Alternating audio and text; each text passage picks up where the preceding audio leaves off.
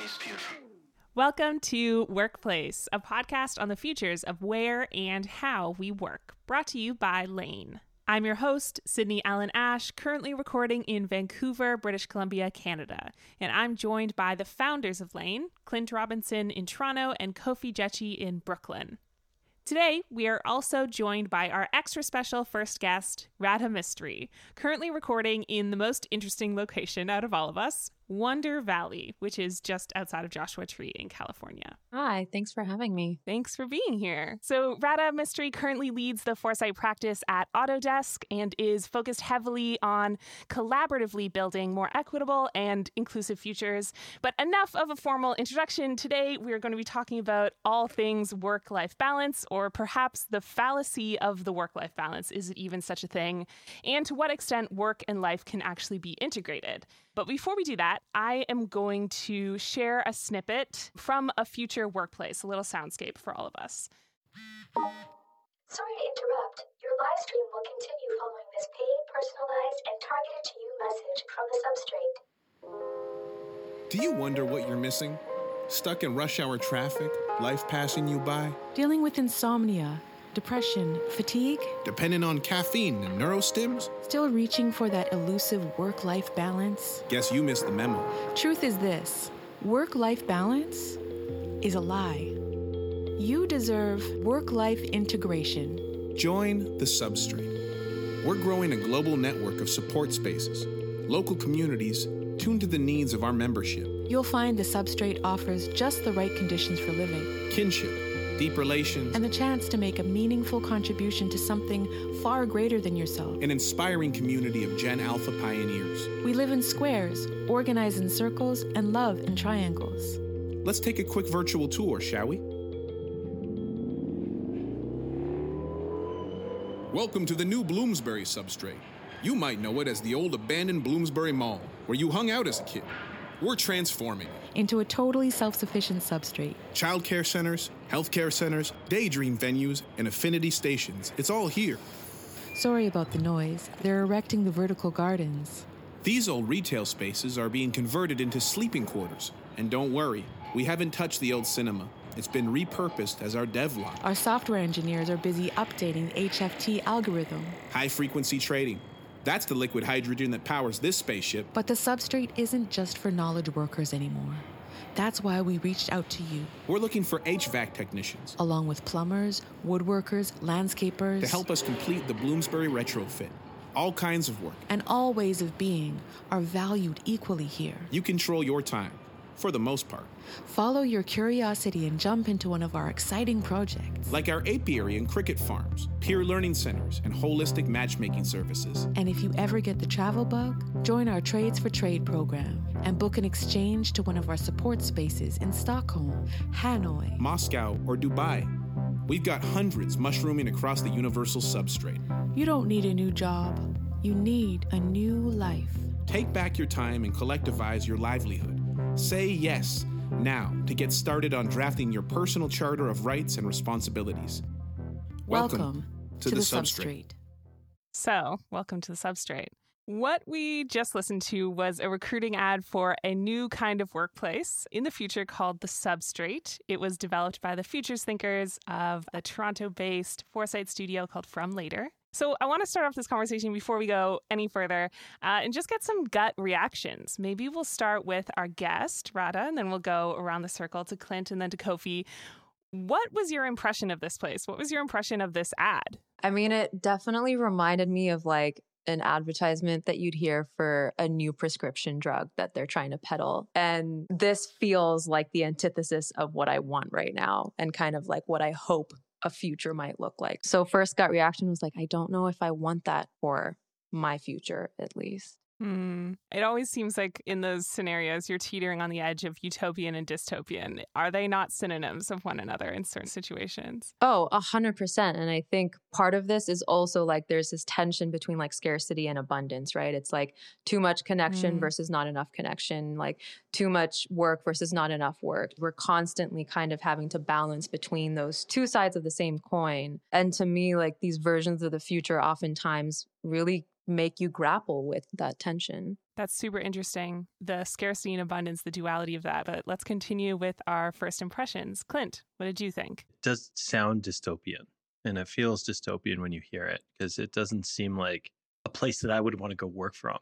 But that's just taking it at the kind of advertisement face value level. And that Mm. if everything they said is actually true in that advertisement and it actually is that cohesive and it does work that well and things are so seamless and set up for you, it, actually could be pretty awesome. But Mm. hearing it as like an advertisement really makes me skeptical that it's actually going to be that good.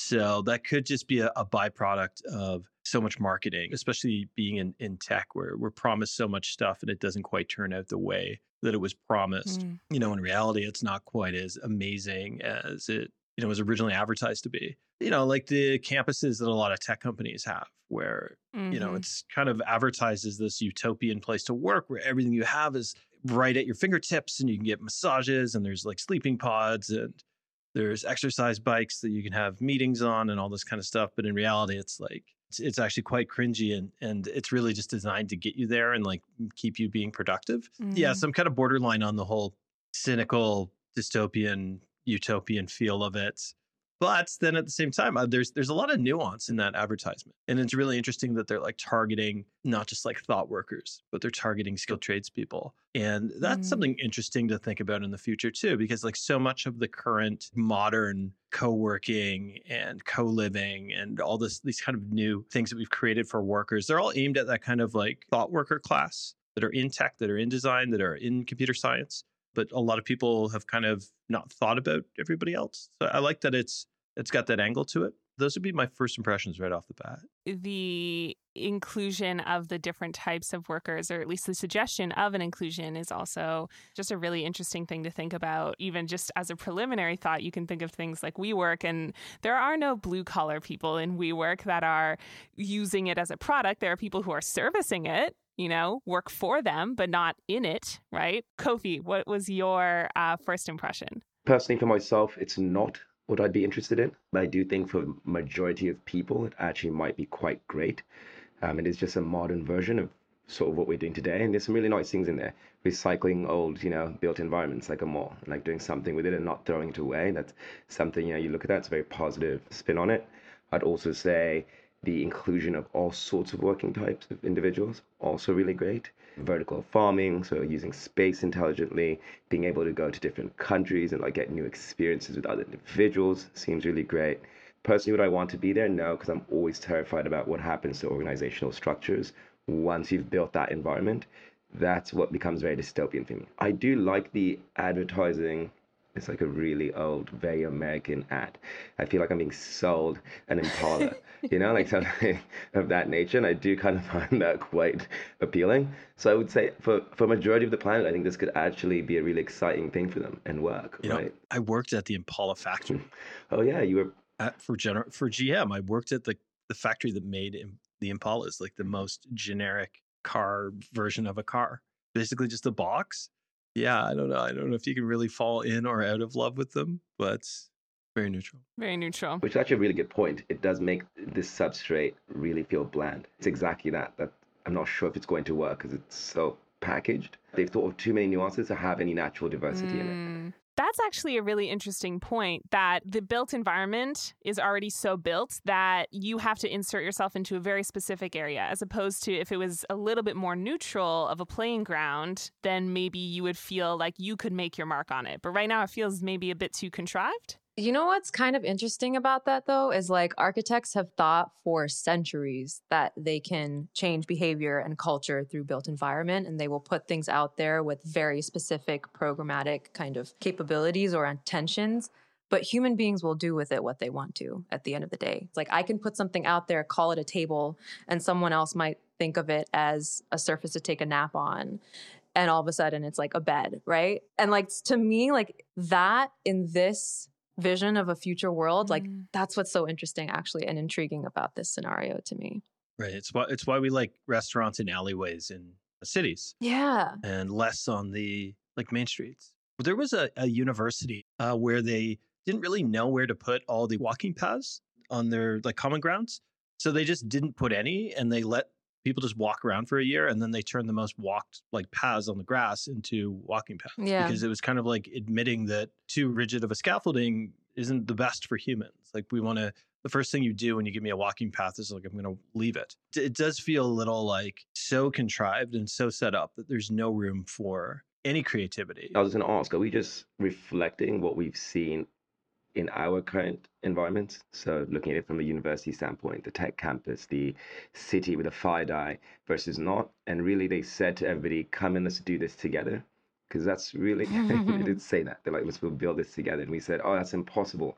There's no way. They're going to put a bunch of rules. The org structure is going to be here. It's going to suck but like they don't actually say that they said let's do this together we want all of you to come in let's let's contribute to this place and we've kind of got a, a rough shell for it maybe and maybe we're just so jaded Mm. yeah that's a good point Right. Mm. no, that's a that's a good point. And the other piece too is like there is a particular like cohort of humans in this scenario who have the ability to opt Uh, in yeah and folks who actually don't, Mm.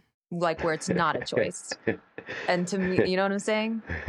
The other piece, doesn't it feel like there's a little bit of a dissonance because we're talking about this like seemingly farther out future where like everything has been curated for the individual and we've like figured out the answer to humanity. And yet we're not really talking about automation and how it's affected the blue collar class of people. Because if we're being really real about ourselves right now, like plumbing, HVAC, all of those things when it, in architecture, like in AEC, in media and entertainment space, in product design and manufacturing, those are going to be automated within the next like 15 to 20 years. So those roles probably won't exist in the way that they do. And actually, like, I don't think humans will be building those things. And so, truly, like, where is the place for the non white collar worker in this vision? also i think it speaks to what is the plan to sustain something like a substrate long term? Because the idea is that this thing is progressing and it's evolving with time not only socially and culturally but technologically ostensibly right? And when new technologies are invented and old technologies go obsolete what happens to the people in our little commune tech campus co-op thing when their skills are no longer needed? Like how do you politely ask them to leave or how do you skill them up? You know what what happens to them? What do you guys think? The jobs yes they may not look like they are today but i think we can actually skill people up. We've seen that over and over. We need to start again democratizing technology a little, a little bit more so that people can actually the interfaces to go and create and code like not all of us are com scientists that can go and create this amazing magical page. And i think same with plumbing even if the machine itself is learning through ml someone has to go in and like sort of put some parameters and barriers around it so it can do that function and that's probably what we should scale up to so that plumber or, and individuals doing hvac has a lot of knowledge what we need to do is take that knowledge of historical and like apply it into things that are coming for like a better future. But I do hear Radha's point. A lot of the world is not at this place yet, right? That's like billions. Like a lot billions of the people, world. like- yeah so true yeah. So, in my perspective, like the question I'm constantly asking myself is like, who is this preferable for and who are we leaving behind? And I think we need to be asking ourselves that question in this scenario. Mm. Yeah, so many things have like rapidly modernized, and then 80% of the rest of the world still feels like it's kind of like in the past. And we're assuming like that ad for the substrate was for like a luxury product. Maybe it's not. Maybe that's like the discount brand, like working co working space. So I wonder if this were a co-op, like a workers owned, everyone owns it together, builds it together, determines the future. Does that change the likability of this for you guys? If it's like a what you put in is what you get out kind of co op, that totally changes the the kind of look and feel and adverse reaction to it because it kind of reframes that commercial into like you're coming here to help work on something that you're going to be a part of and that you own and you like mm. get to help sculpt. My take on like co-living, co-working, new services that are popping up. What I always wanted them for was to like remove like all the things that I need to do every day to like stay alive and like be productive and like be healthy. I always thought that's what it was supposed to be for, or like showing up at like WeWork and like I don't want to call the internet guy instead of my internet. I like just want to plug in and do it. I just need a space where I can be highly productive. And it was like that idea of WeWork layering on community Mm. and it felt really forced and weird and i never liked the WeWork community or or that really that there is one not not even that it was genuine like that there was a community at all and like if the substrate is like a co-living slash co-working i actually may be into that if you can optimize for all those things and take away all the things that that i don't really care about that much just so i can go do the thing i need to do I think that would be helpful. Mm. One of the things that I'm hoping we don't get to is like that scene in the film WALL-E where everyone is just sitting on these like chairs and their bones have dissolved because they haven't moved. And like they're optimizing they're optimizing for capitalism but like they're not optimizing for anything else really right? I think the term integration is quite interesting in this though. Something to hold on to. So it's not you know it's like the work life balance but the work life integration. So it's just integrating some of these things into our day. Again for some reason I keep feeling like we've put a lot of whatever thoughts we have in the Western in our Western brains around this concept of the substrate. Like the terms, the words we're using aren't actually like it's bad. It's not that we're locked into it. That we have to have this kind of community where nothing's going on. You know, they said we just want to integrate your your work and and your life. And you know, what did it say? Live in circles, work in squares, and like I don't know, live in triangles. It's like yeah, that sounds pretty great. it sounds pretty good. Mm. We were like, no, it's terrible. I don't want any of this. We've been talking a lot about kind of the people and the behaviors and the culture of this potential workplace future or any potential workplace future. But I want to talk about what does this place look like to you? What types of integrations are there? What type of technology is there? What type of greenery is there?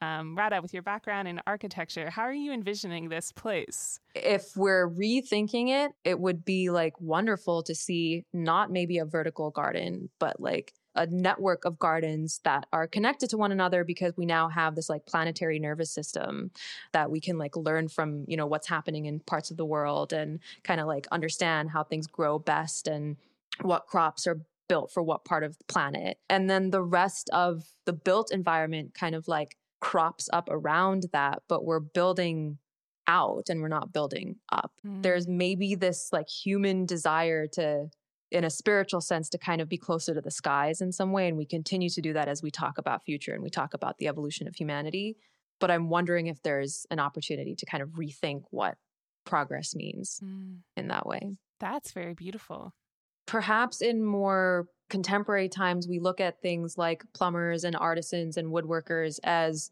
blue collar folks but if you think about the history of these vocations they are highly skilled required a lot of training and apprenticeship, were incredibly coveted in their communities in some really, really deep ways. And I think maybe it's kind of like a rehashing of, mm. you know, really placing those folks in a space of greater value. And it's like automating the things that can be automated and don't take time, but the slow things, the things that require a lot of focus and a lot of attention like maybe those folks now have been pushed back up the hierarchy of quote unquote value in this environment. The life question, I want to flip that back on to all of you. We have we have still, still a little bit of time. Push it a little bit. What do the living quarters look like? What does the life look like? Kofi, what does the life look like? I mean, there's so many questions in that, you know. So, I mean, as it stands, it'd be single Kofi. You know, this place would be highly designed so there's a lot of utility. It's less automated and, and so forth in a sense. Even the automation has to feel a bit more um, utilitarian to some degree. And maybe I don't need VUI. Maybe I want something tactile. Like I want to scrape my hand on the, my on the couch and the volume goes up to my music. You know, like embedded tech in that way, I think would be quite interesting from a from a living standpoint. That's what I would I'd be thinking of in that way. And it's almost this nostalgia thing because this thing has existed from the past, this refurbish, reuse. How to embed the OS into everyday life, things I'm using. So that's what I would hope when I'm thinking about that life perspective. Um, and at the moment, because everything is really feeling gadgety, especially on this pandemic moment, it's a bit much. So much tech I have to interact with. So I'd love to know, have an OS or something that's in the background, that's allowing myself to live more versus constantly yelling at some VUI for some reason. Is that why we're so cynical of everything? Is because we were promised, you know, Google Home, Alexa Home, or whatever. There's supposed to be that seamless thing. They're supposed to be that ambiently, like, but they're not. Yeah. And it is everything's so disconnected. The experience is so janky. Nothing works together. Even my Hue lights, I just stopped using them because it, it just takes so long. But everything's so slow and so disconnected. It's really frustrating. So the substrate could be like a dystopia in that sense, where they tried to build this thing that's super connected, but it was built by like a hundred different vendors. like nothing works together and it's just like constant friction. It's like being rubbed with sandpaper every day which is kind of like what it feels like right now to like like you're totally right like to hop through gadgets and all this stuff and people realizing what technologies do exist that we've inherited, all the legacy stuff. So to your point again, if I need to turn off the heat, it's so hard to like do that because the HVAC is old. It will take five minutes for those two things to talk because I'm in a building with central air. It Mm. will take that. I want a space that's like it's not shiny and it's not hard and cold. It feels warm, like, you know, as we are flesh and blood, but has that technology that's like ambient and can learn. And I don't have to tell Siri to shut up when she wasn't called because she's heard something on my television or something, you know? But the other thing that was missing for me is you can't supplement outside through like vertical gardens and you know synthetic vegetation you just there's something about being able to like look up and see the sky and breathe in unfiltered oxygen from the air that makes you feel human in ways that you just can't simulate and i want that in my future living space. Like i want outside to be able to sit in a space that's like not quite my home but not quite public where i can like people watch i'm sounding more and more like an auntie right now but like you know i want but i want It's but actually, yeah, it's true. like I can like watch people, but I don't have to like interact. You know, like I can just I can choose yeah, it's how much. I engage. you know what I'm saying? Um, there are thresholds of interactivity. Right. It's interesting because the more successful, at least I feel I become, the closer I want to be to outside. Mm. Yeah, definitely. It reminds me of an artist in Toronto, Tau Lewis. She had a show that was based around this central thesis that our access to nature is our greatest sign of wealth. And you can think about that on like an actual like physical basis, like the closer we are to nature, the lower our cortisol levels are, the less chronic illness we have. But then also look at it, look at that translated into an urban planning Mm. standpoint and the neighborhoods that are the closest to Central Park, for example, are the most expensive. You know, so it, it it translates on multiple levels. But Kofi, I totally feel you. I'm like in the mountains in Vancouver right now. Like all I want to do is look at plants. But see, that's what it comes back to. Like that, it comes back to just bare, like basic, simple ways of connecting and living. Because at the end of the day, we can all try to live off Soylent, but our teeth are going to want to chew food. We can all try to like have virtual hugs with friends, but I still like hugging my friends, even though I can't hug everyone right now. You know, like we still connect in the same ways. We, You called it. Like the substrate is like the co-living and co-working uh, that Soylent is to like food. 100%. Like it's got all the things you need, but you know, if you eat Soylent every day, like you're going to be a miserable, miserable person. you don't feel human. you just don't feel human.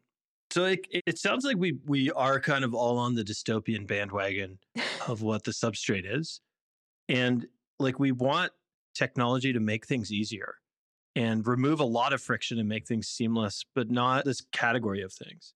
Because there's a whole bunch of like things that we're, very, we're like super happy have been automated or made easier or made more accessible through technology, but it's not like we want to live in this shiny, polished, safe environment that's super sterile with no spontaneity. That's like the logical extreme that, that, that just seems to suck. But when we can make our lives easier and better and like streamline all this stuff, like, you know, the fact that you can go to uh, the middle of the desert in California and still do your job, you can't do that without like a high speed internet connection and a, and a good laptop to like work every day. We really don't want to lean into this whole like co living plus co working model. But this idea of can we streamline things? Can we remove friction? Can we make, you know, it's removing the things that we don't want to do so we have more time to actually go do the things we want to do. Yeah, I think adding the layer of technology on the one half for productivity, on the other side, reduce anxiety, get rid of things that I don't need to be spending time on so I can actually live a life. Yeah. That's, you know, more like outside. I still would love to know how everyone feels about the organizational hierarchy. Yeah, let that be our our closing thoughts. What is our ideal governance structure of this? It can't be run by the corporation. That was the problem with WeWork, and you get into like forced community events. So I think it's got to be kind of for the people, by the people. Otherwise, it's just not going to work, or it's not, it's not going to work for me. Maybe is a better way to put it. Uh, but then at the same time, it can't be so loose that anybody has a say in everything. You know, kind of like a, a meritocracy or like a technocracy is probably like a, an ideal situation. But the way it sounded, it, it definitely sounded like it is like a it's run by a corporation and like you really don't get a say in what's going on. Mm. Kofi? Yeah, that's the fear I have that there is an organization behind it with their own agenda, and you know, going back to whether it's a high frequency trading or whatever the different cities they picked that seemed a bit random and sporadic. So the fear is always having this elite group that is managing and governing and the, these situations. So I think that's the one part that's so scary for me and why I keep believing it will become dystopian regardless. Mm. Radha, who runs this thing? I mean, I think it's the same. I think it's like, why would they be advertising if they weren't trying to turn value in some way, profit in some way? So it feels very much like it's private entity that maybe doesn't have to deal with the same public jurisdictions as like cities and other forms of governance. And I realize that's incredibly cynical, but yeah. It's all right. We started cynical. We ended cynical. We're millennials. At least we're consistent. We do. okay. I think that that is a great place to end this. Thank you, Radha, for being our first guest. Thank you. This was so fun. Oh, this was great. Workplace is brought to you by Lane and Toronto based Foresight Studio from Later. My name is Sydney Allen Ash, and I was joined today by Lane's founders Kofi Jechi and Clinton Robinson and our guest Radha Mistry. This episode is produced by Robert Bolton and Macy Sue with Udit Vira and Valdis Salins. Audio production by Jeremy Glenn, sound design by Danny Ramos, and voice acting by Patrick Crosby and Zaki Ibrahim.